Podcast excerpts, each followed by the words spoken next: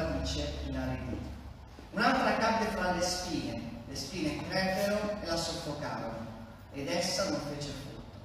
Altri parti caddero nella buona terra, portarono frutto che venne su e crebbe, che giunsero a dare il 30, il 60 e il 100 per uno.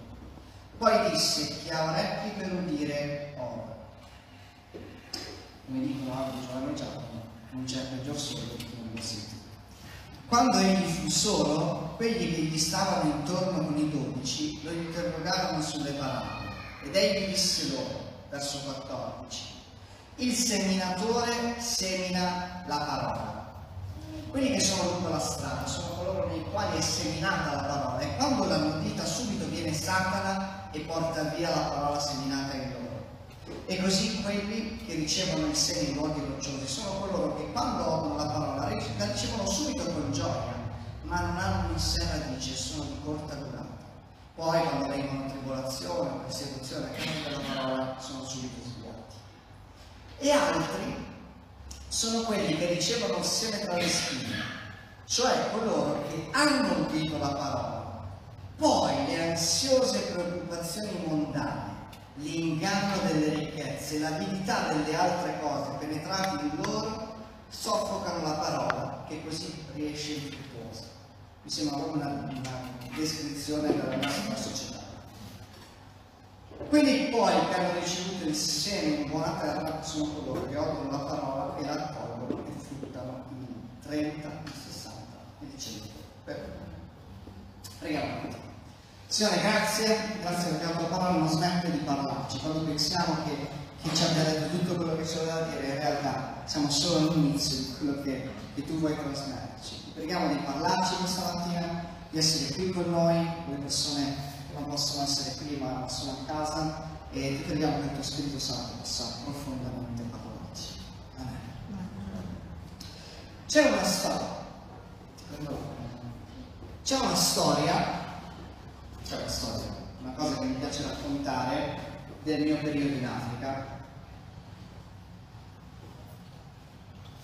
Penso che lo sapete tutti, magari qualcuno no, nel 2000, lontanissimo 2006, lontanissimo. E sono stato in Malawi un paio di mesi, sono partito il giorno prima della finale di Coppa del Mondo 2006, adesso in televisione così, ma quello è particolarmente bene.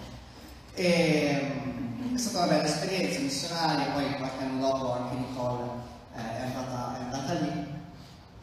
E un giorno ho vissuto questa esperienza. Eravamo in un, eh, in un camping sul, sul lago, eh, ci sono dei laghi molto grandi, e con questo gruppo di, di ragazzi di colore, quindi ora sanno questa storia. E insomma, con la mia squadra, con la squadra con cui ero in missione. E a un certo punto arriva un gruppo di italiani, chiaramente sì, io ero l'unico bianco, sono di colore, ma non penso di trovare lì in quel posto così italiano. Allora eh, sento arrivare loro, eh, proprio gli italiani, eh, questa gente qua, ma ci ha preso le casette più belle, perché, come, così. Eh, buongiorno, sono siete italiani anche voi. E, e quindi insomma eh, il primo approccio è stato, un po' così. Poi ero un po' preda allo shock culturale che prova chiunque va in missione, perché sembra che poi tutte le altre culture siano migliori della, della tua. E quindi, insomma, giorni, dopo un paio di giorni, eh, ricordo che stavo facendo la doccia, c'è chi ha la baracca, c'è chi ha la doccia, va bene, io esco. E... e... Allora dicevo, Signore, ma tra tutte queste persone ci sarà qualcuno che in qualche modo ti sta cercando?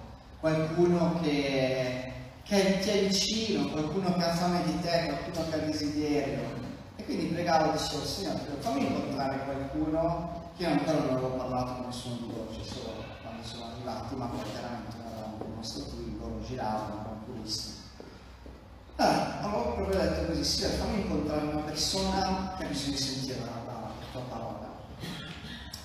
E ho preso la doccia, esco, lì erano acqua calda, doccia vera, insomma, una parentesi.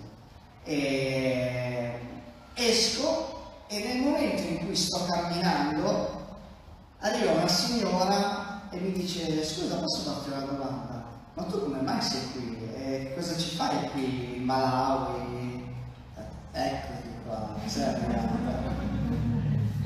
E allora gli ho raccontato quello che facevamo, gli ho raccontato chi ero, gli ho raccontato della preghiera che ho appena fatto e gli ho spiegato che lei era la risposta a quella preghiera e che non era venuta a domandarmi a caso. Gli ho parlato di Gesù ed era molto toccata, siamo rimasti diverso tempo a parlare e, e a seminare una parola suo cuore. E poi chiaramente sono andato via, loro sono andati via, però la cosa su cui ecco voglio soffermarmi sapete adesso questa donna, dopo quell'esperienza, che cosa è successo nella sua vita? Volete sapere? Pure. Non lo so. Non l'ho più né vista né sentita. Non so neanche chi sia, come se me ne ricordo che anni. Non lo so. Non ne ho la più pallida idea. La storia del, semina, del seminatore la conosciamo bene, no? La conosciamo, la sappiamo. Però oggi ci vogliamo soffermare un attimo su questo seminatore che semina la parola nei quattro terreni. Se io raccontassi questa parabola, sarebbe così. C'era un seminatore che era un po' inesperto e quindi va a seminare, siccome non è capace di seminare, semina un po' nel terreno roccioso, un po' dove ci sono le spine, un po' semina sulla strada e grazie al cielo, non so per quale motivo dell'universo, riesce a mandare un po' di seme nel terreno e finalmente nel terreno qualcosa effettivamente cresce. E quindi la, la, mia, la mia parabola, la mia morale, la mia spiegazione sarebbe questa. Se sei un seminatore, evita di buttare via seme. Cioè, può succedere, però impegnati a seminare nel buon terreno.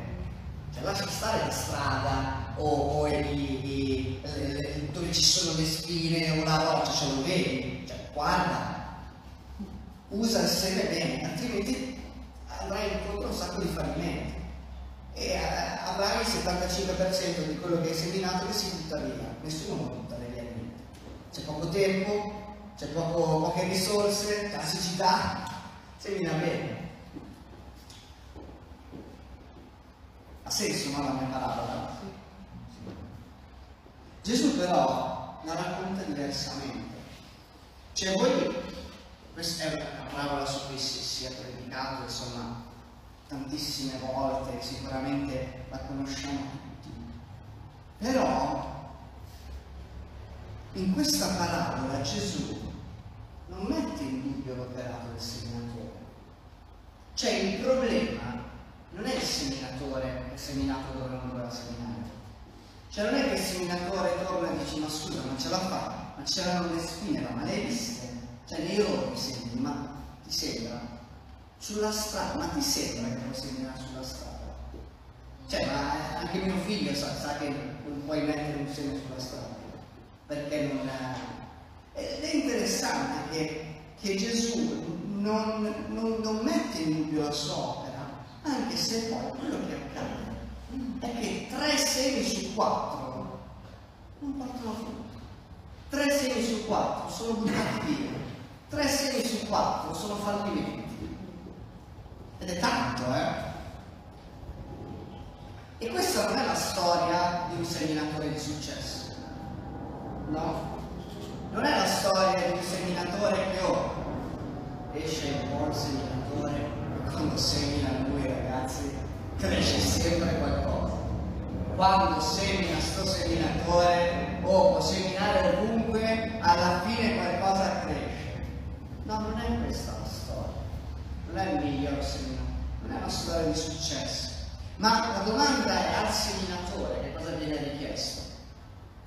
Cioè che cosa si aspetta Gesù da lui? Questa è la domanda. E quando Gesù spiega la parabola al seminatore dice solo una cosa. Il seminatore semina la parola. E qui è finito il compito del seminatore. Agli occhi di Gesù quello che conta è un seminatore che semina la parola.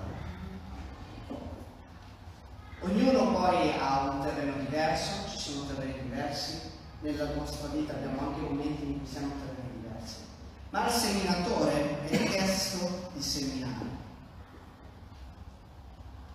Ora noi troppo spesso valutiamo le nostre azioni in base ai risultati sono solo io che faccio così, valutiamo quello che facciamo in base a cosa produce.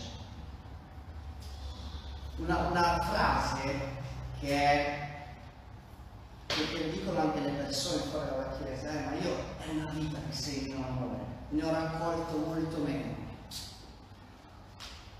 E quindi da questo che cosa ne deriva? Cosa sbaglio? Perché sbaglio? forse non dovrei più farlo, forse dovrei smettere, forse dovrei non fidarmi più di nessuno, forse dovrei fidarmi solo di chi dico io, forse dovrei scegliere solo buon terreno. Oppure parlo di Gesù a tutti, ma oh, alla fine non riesco a ottenere nessuno va venire cosa, cosa sbaglio. Nessuno, tutti mi ascoltano sì, va bene, dai, va bene. E cosa sto sbagliando? Ora è, è sano farsi delle domande riguardo alle valutazioni.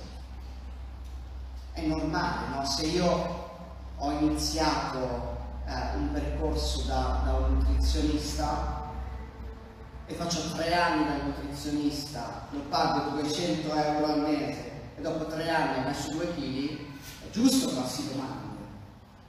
No? Però dobbiamo stare attenti di non giudicare le nostre azioni solo ed esclusivamente sulla base di quello che producono. Perché poi diventiamo troppo pragmatici, diventiamo troppo, eh ma dobbiamo, devo vedere, devo vedere qualcosa, devo, devo averne qualcosa, devo vedere un frutto. Perché può essere che noi non raccoglieremo mai quello che abbiamo seminato, o magari ne raccoglieremo una piccola parte. Ma questo non significa né che andrà spiegato, perché può essere che qualcun altro lo raccoglierà al nostro posto.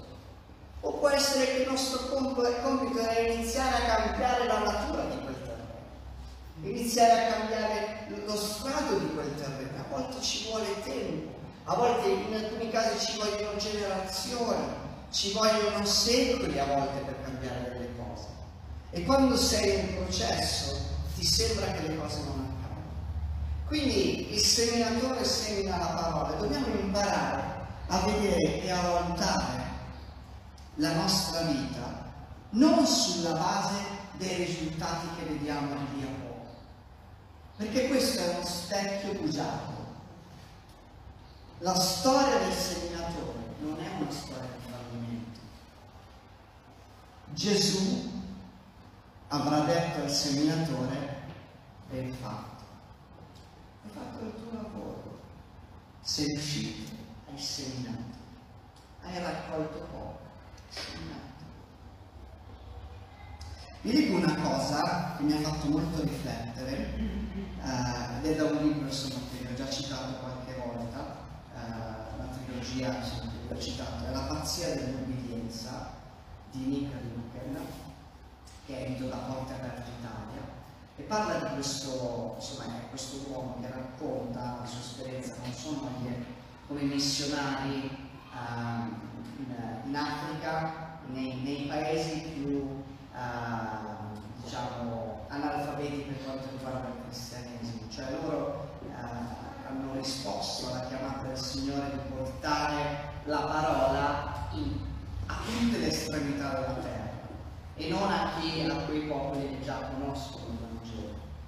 Quindi sono stati per diversi anni in Somalia e nei, nei periodi più difficili, nei periodi, periodi più, più, complicati. Loro sono stati diversi anni e hanno in una decina d'anni raccolto qualche credente, diversi martiri, diverse persone uccise. Loro nel, nel periodo africano hanno perso anche un figlio. E, e lui scrive questo, voglio leggerlo. Nel 1991 iniziai un periodo di dialogo con un amico che era anche un missionario. Era stato sul campo missionario per molti anni, aveva esperienza e saggezza. Stavano parlando del mio lavoro Somalia, che aveva dato prova di essere dispendioso, pericoloso e non particolarmente produttivo, almeno non per il nostro modo umano di misurare le cose. Il mio amico sostenne che non esistevano ragioni per giustificare il dispendio di personale, di denaro e di testimonianza tra i somali. Confrontò ciò che stava avvenendo in Somalia con la situazione del paese in cui lui si aveva. Giunse ad affermare temerariamente Beh, se mi mandi uno dei tuoi collaboratori, anche uno soltanto, avvieremo una chiesa nel mio paese entro 48 giorni. Se invece li terrai tutti in Somalia, dopo 48 mesi non avrai neanche una chiesa. Ripeté quindi la sua dolorosa conclusione. Non c'è motivo che giustifichi il dispendio di personale, denaro e testimonianza in un luogo così indifferente. Circa un anno dopo, un responsabile di un comitato missionario di sostegno mi chiamò al telefono mentre si stava svolgendo una campagna evangelistica in Africa orientale. Dopo aver scambiato qualche parola, arrivò al motivo della sua chiamata. In sintesi, queste erano le domande per le quali volevo la risposta. Quante persone hai battezzato? Quanti soldi hai speso? È economicamente vantaggioso rimanere lì? Capì a quel punto che non era una telefonata di cortesia. Dopo aver ricevuto la mia risposta mi disse guarda io lascerò il mio albergo entro 5 minuti. Quando ritornerò questa sera, dopo la nostra campagna evangelistica, tra qualche ora ci saranno più di 159 persone nel regno di. Tu invece mi stai dicendo che una sola persona si è convertita in un anno e mezzo, che hai speso un milione di dollari in aiuti e che tre persone sono state martirizzate. Ma come puoi giustificare la tua permanenza in quel luogo? Nonostante le dure parole degli amici e dei colleghi, noi però eravamo guidati dalla passione e non dalla promessa di un raccolto produttivo. Certo, eravamo profondamente turbati dalla mancanza di risultati misurabili, ma lasciavamo questo aspetto nelle mani di Dio.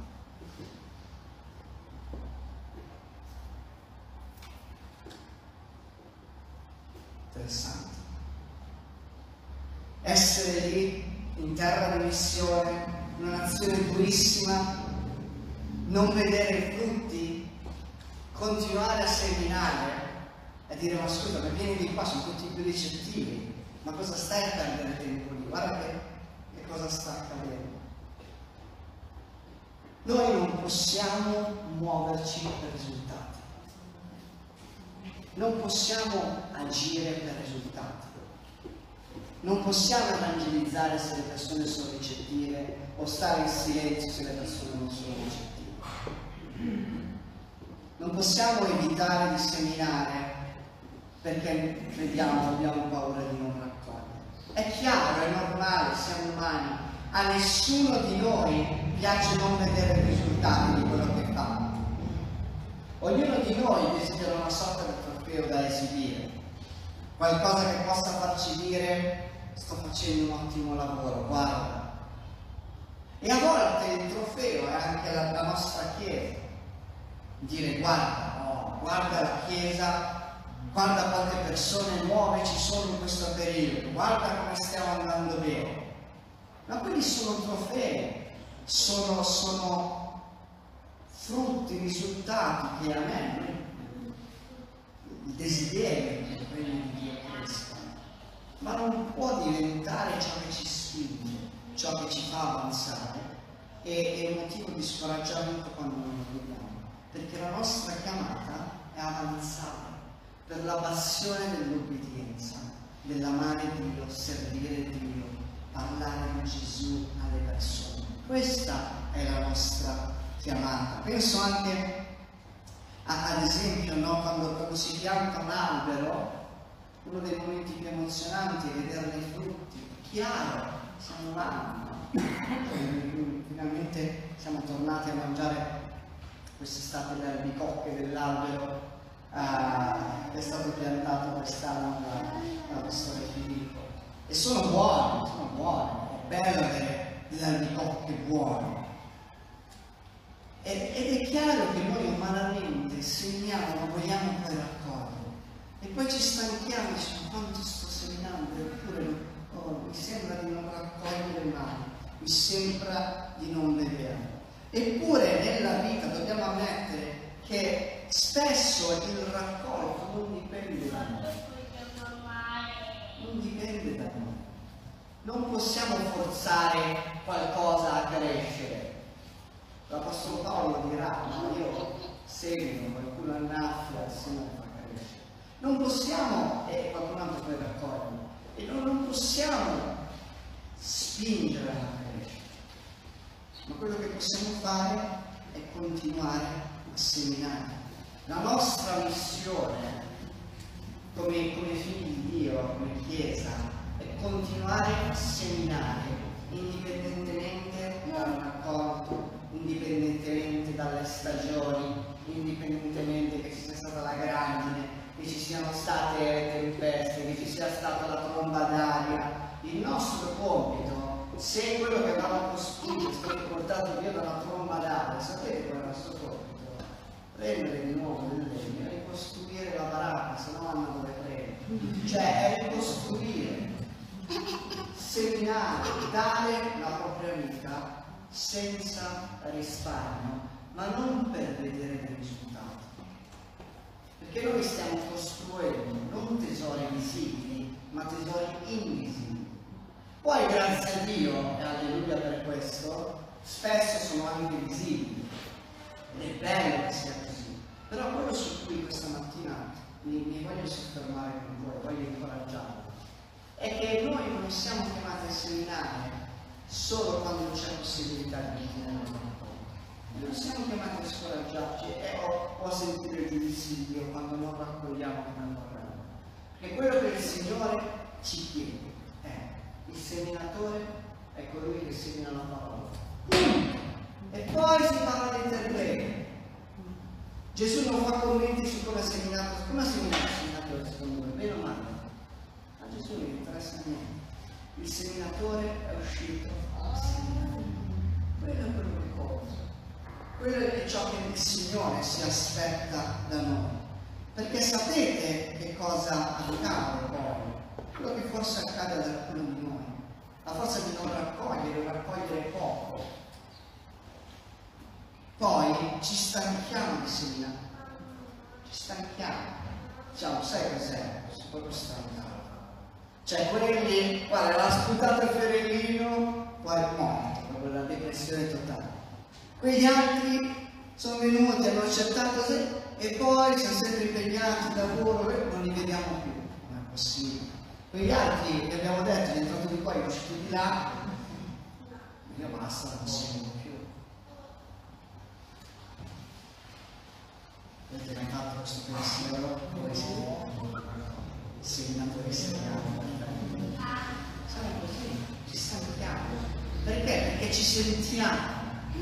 Ragazzi, viviamo in Occidente, eh? Viviamo dove uno dei più alti valori è la meritocrazia, cioè avere per quello che hai fatto, valore che è una peccato dove da quando siamo piccoli, a, a torto ragione, ci insegnano se fai bravo liceo, se ti comporti bene avrai, quindi siamo convinti che quello che facciamo poi deve succedere qualcosa.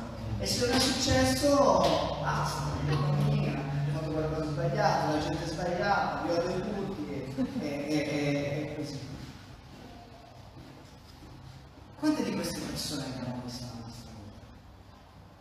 O forse siamo noi, siamo stati, siamo noi quelle persone. E l'esempio delle spine, attenzione perché sei un po'.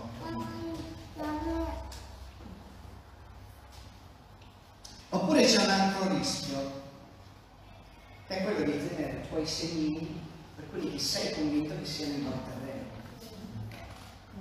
Quindi dici, no, c'è quella persona,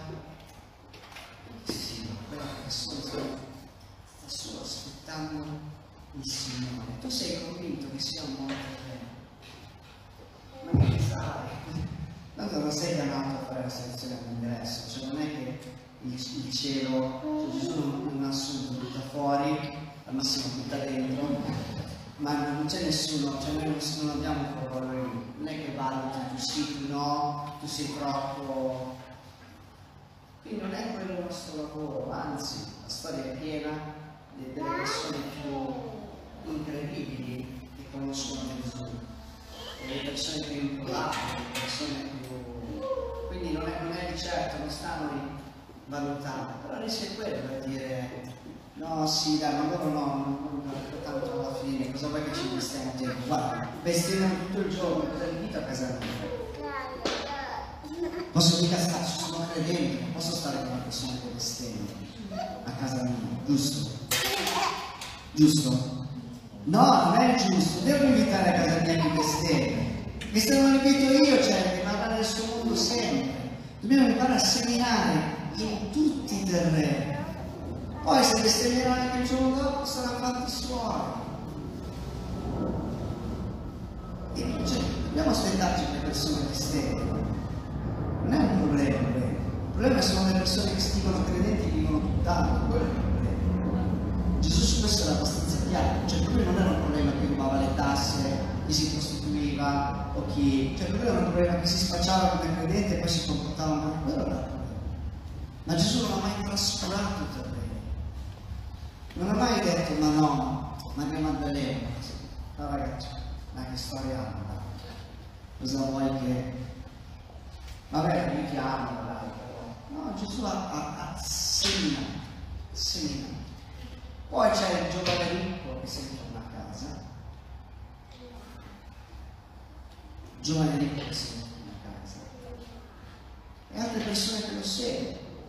Ma c'è sempre seminato con generosità. E noi non possiamo rischiare, perché poi quello che accadrà diciamo, questo è il mio terreno perfetto, guarda, ho trovato bellissima, una persona gentilissima, amore, tutta carina, tutta ti ascolta, lei sicuramente è un buon terreno.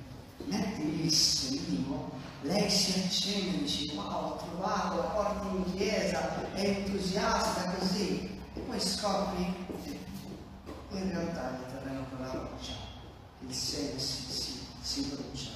E lei dice ma guarda quella chiesa lì no, no, sono tutti basati no ma poi no, ho solito dei problemi sto avvenendo delle cose guarda. E tu dici come era il mio cavallo di battaglia era quella che avevo buscato il non ci chiama a scegliere non ci chiama a scegliere il Signore ci chiama a seminare una volta insomma il seme chiaramente veniva sparso no? non è come adesso veniva sparso a raggio giusto. Quindi era più semplice che andasse in posti dove non si voleva. Questo è scritto, seminare, essere, come predicava Alfa qualche settimana fa, essere luce, essere indipendentemente da dove sei. Poi è chiaro che una luce dovremmo avere il coraggio di essere dove c'è buio. Perché se dove, dove c'è buio ci dà fastidio che si sia troppo buio, c'è qualcosa che non va. No. Questo è importante. Nell'anno, l'anno del vicino, no? Quante cene avete fatto con quelle persone che non sono credenti? Quanti caffè avete preso con persone non credenti? Quante chiacchierate, conversazioni? Quanti amici che non conoscono Gesù siamo luce tra di noi, sì, ci possiamo incoraggiare, ma siamo chiamati a seminare la parola. E c'è un mandato che il Signore ci ha dato. Matteo 28 dice andate dunque, fate i miei discepoli, tutti i popoli battezzando nel nome del Padre, del Figlio e dello Spirito Santo, insegnando loro a osservare tutte quante le cose che vi ho comandato. Ed ecco io sono con voi tutti i giorni sino alla fine dell'età presente. E c'è una missione che Gesù ci ha affidato personalmente, che è fare discepoli, cioè portare Gesù, ci ha promesso di essere vicino a noi, fino alla fine. Portare questo Gesù vicino alle persone, vicino alle persone che non lo conoscono, vicino alle persone, non a quelle che pensiamo che abbiamo bisogno di lui, ma quelle anche che fanno la mattina sera perché abbiamo, hanno bisogno di Gesù. So, e non sappiamo chi terreno è il loro cuore, non lo sappiamo. La nostra chiamata è portare Gesù vicino. La nostra chiamata è seminare. Ed è importante, il ministero di Gesù spesso era con persone che non lo seguivano come discepoli. Spesso lui stava con persone che non lo seguivano. E noi dobbiamo imparare a stare con persone che non seguono Gesù. Se la, la, la, tua sensazione è non vedo l'ora di tornare a casa da lavoro, perché al lavoro cioè, parlano troppo male, sono sbloccato, non ce la faccio, e, e non vedo l'ora di tornare a casa, poi la chiesa, ah, così sento finalmente. È sbagliato il mestiere, perché il tuo mestiere è di portare luce in quel luogo. Il tuo mestiere è di portare Gesù di coltivare rapporti, di coltivare amicizie, anche con quei tipi di persone. Comprendendo che senza Gesù probabilmente saresti anche perduto. E chi ha conosciuto Gesù in tarda età, comunque non, non da giovanissimo, lo sa se lo ricorda. Che quello che siamo non, non è perché siamo bravi, ma perché abbiamo Gesù. Se nessuno di noi parla male o è sboccato o bestemmia o è irascibile o tratta male le persone, non è perché siamo bravi, ma perché lo Spirito Santo sta lavorando in noi, perché lo Spirito Santo ci sostiene. Abbiamo niente di più agli altri. E quindi la chiamata che Dio ci rivolge è questa, seminare, essere missionari portare Gesù vicino alle persone. Portare Gesù vicino alle persone. Eh, ma quante volte li dobbiamo incontrare prima che si converta? Prima che conoscano Gesù? Ma tu lascia stare, semina. Semina. Qualcuno di voi sa, domenica scorsa non c'eravamo, perché siamo stati da mio zio a Padova, mio zio cui sono molto molto legato, e e aveva avuto un tumore e venerdì è morto. E, e domenica l'abbiamo visto per l'ultima volta. E, e grazie a Dio è ancora riuscito 73 anni i miei genitori una volta, diverse volte anche io quando ero più grande abbiamo provato a parlare di Gesù in tutti i modi possibili. Ricordo un giorno, eravamo allo stadio, io mi ero battezzato da poco, dentro dice devo riuscire, lo zio mi vuole bene, lo zio ha un debole per me, devo riuscire a convincerlo a, a conoscere Gesù. Eravamo allo stadio a vedere l'Inter e per è un luogo molto spirituale. Allora gli dico, zio, credo che tu devi iniziare a lavorare con la tua pensione, non quella su questa terra, ma quella, quella dopo. E lei mi dice, sì ma c'è tempo, adesso non mi interessa niente. Allora c'è la partita, brava. E abbiamo parlato per anni, per anni. Ma abbiamo sempre tenuto delle relazioni, abbiamo sempre amato, voluto bene. A volte ci sono questi, forse è una parola brutta, sì, mi piace, ci sono questi elementi spirituali che dicono no, per i miei parenti non, come se non ti conoscevano, che sono convertiti, come se non ci fosse. Questa è una dipendenza spirituale perché anzi le persone non conoscono Gesù sono quelle che hanno ancora più bisogno di noi e, e sono ancora più da proteggere e da valorizzare. E lui ha 70 anni, si è battezzato, 70 anni ha cambiato la sua vita e dopo una vita poi pianava ed era pesante, era pesante le lui. Pace pastore, come stai? Eh, Dio mi benedica, il Signore. Dicevo, zio, vabbè, adesso ma capite che sei convertito, non è che devi predicare ogni volta che, che mi chiami.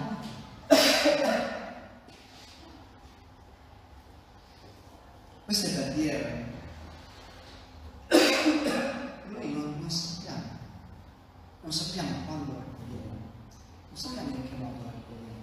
La nostra chiamata è continuare seminare in modo instancabile continuare a seminare quando andremo in cielo, questa missione di Gesù, non so se leggete i verbi, ma è andate, fate, insegnate, non c'è nessun riferimento sulla base dei risultati.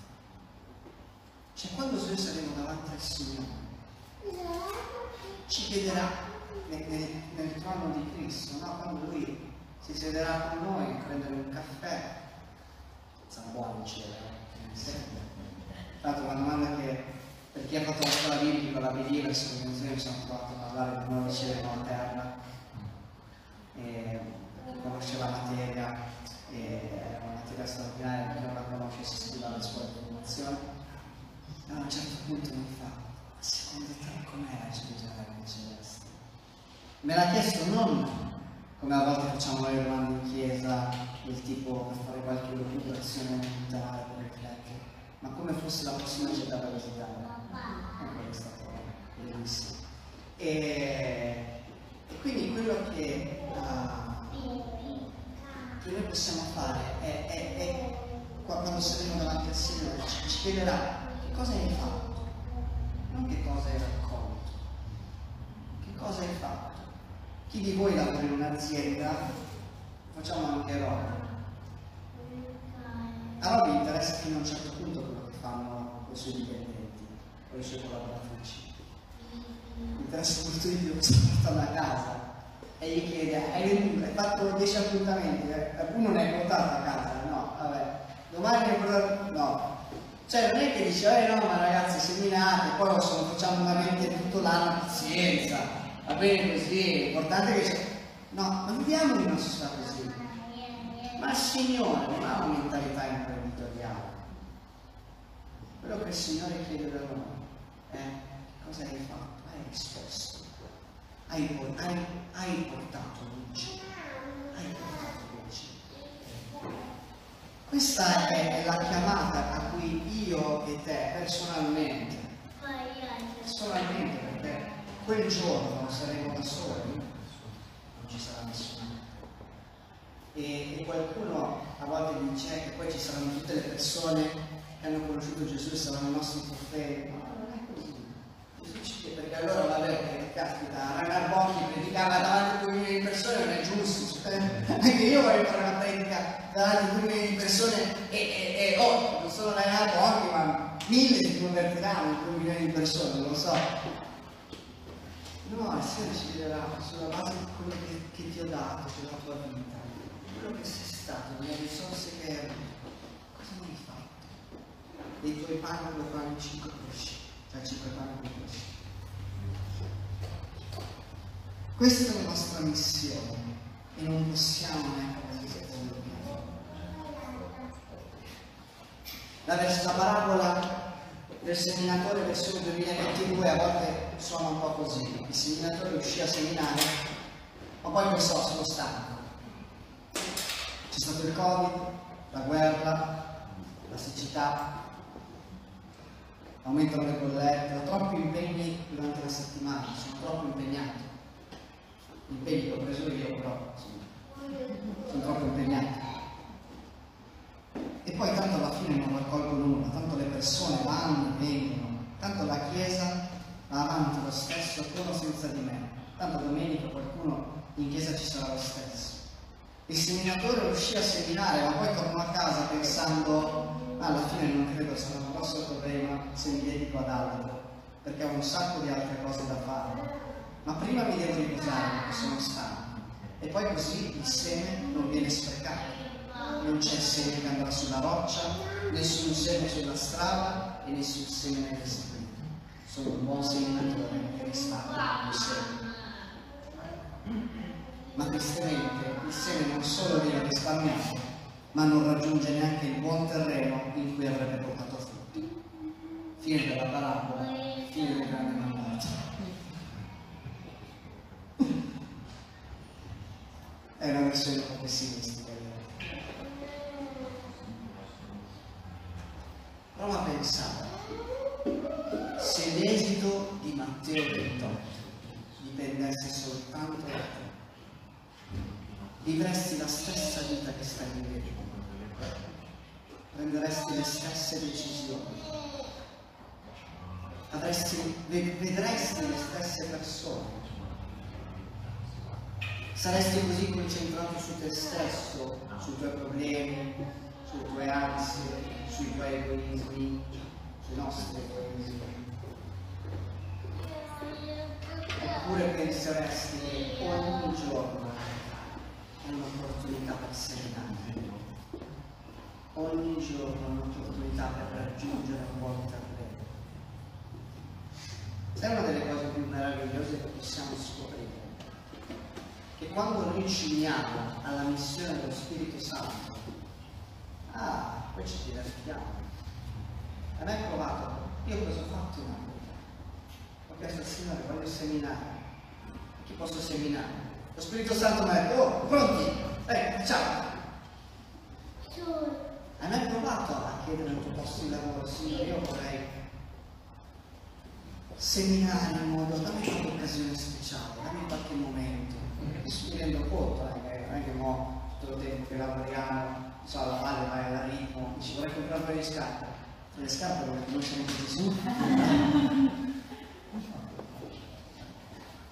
No c'è nel senso per carità. Però come lo vivremo? Come, come vivremo? Permetteremo se Matteo 28 dipendesse da noi permetteremo ai dispiaceri di farci passare la voglia di seminare permetteremo alla vita di toglierci il tempo, agli impegni di toglierci il tempo per rispondere alla missione che Dio ci ha affidato, che Dio mi ha affidato. Vivremo la stessa vita, se Matteo per noi prendesse solo. Non lo so, ma la verità è che Matteo dipende da ognuno di noi perché in cielo il Signore ci dirà cosa? Mi ha portato in cielo.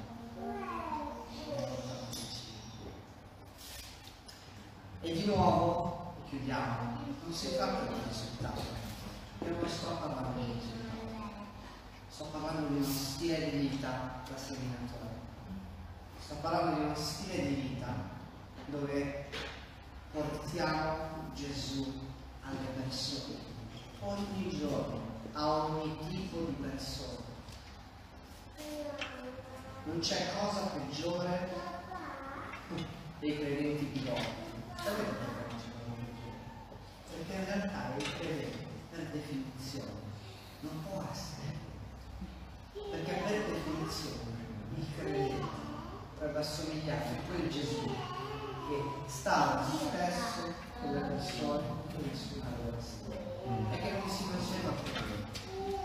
Per questo la nostra chiamata è a segnare senza risparmio, in ogni tipo di terreno, in ogni tipo di situazione, in ogni tipo di circostanze, in ogni tipo di persona, in ogni tipo di... perché non sappiamo quello che Dio farà. E soprattutto perché segniamo a prescindere da quello che. Possiamo permettere che le delusioni, i dispiaceri, le ferite, le persone che si allontanano, le persone che non vediamo, le persone per cui abbiamo investito anni di tempo e poi non vediamo più. No. Non possiamo permettere che queste cose ci togliano la gioia della salute. Perché il Signore ama il donatore allegro e questo non è solo riguardo alla è riguardo alla nostra stessa vita. La gioia del Signore che potremmo andare in cielo, risultare di Signore è stato proprio divertente, è stato proprio bello condividerti con tutte le persone con cui ho camminato in questa vita. E in cielo avremo delle sorprese. Chissà quella signora se mi verrà a incontrare in cielo. Non lo so, magari sì, magari no.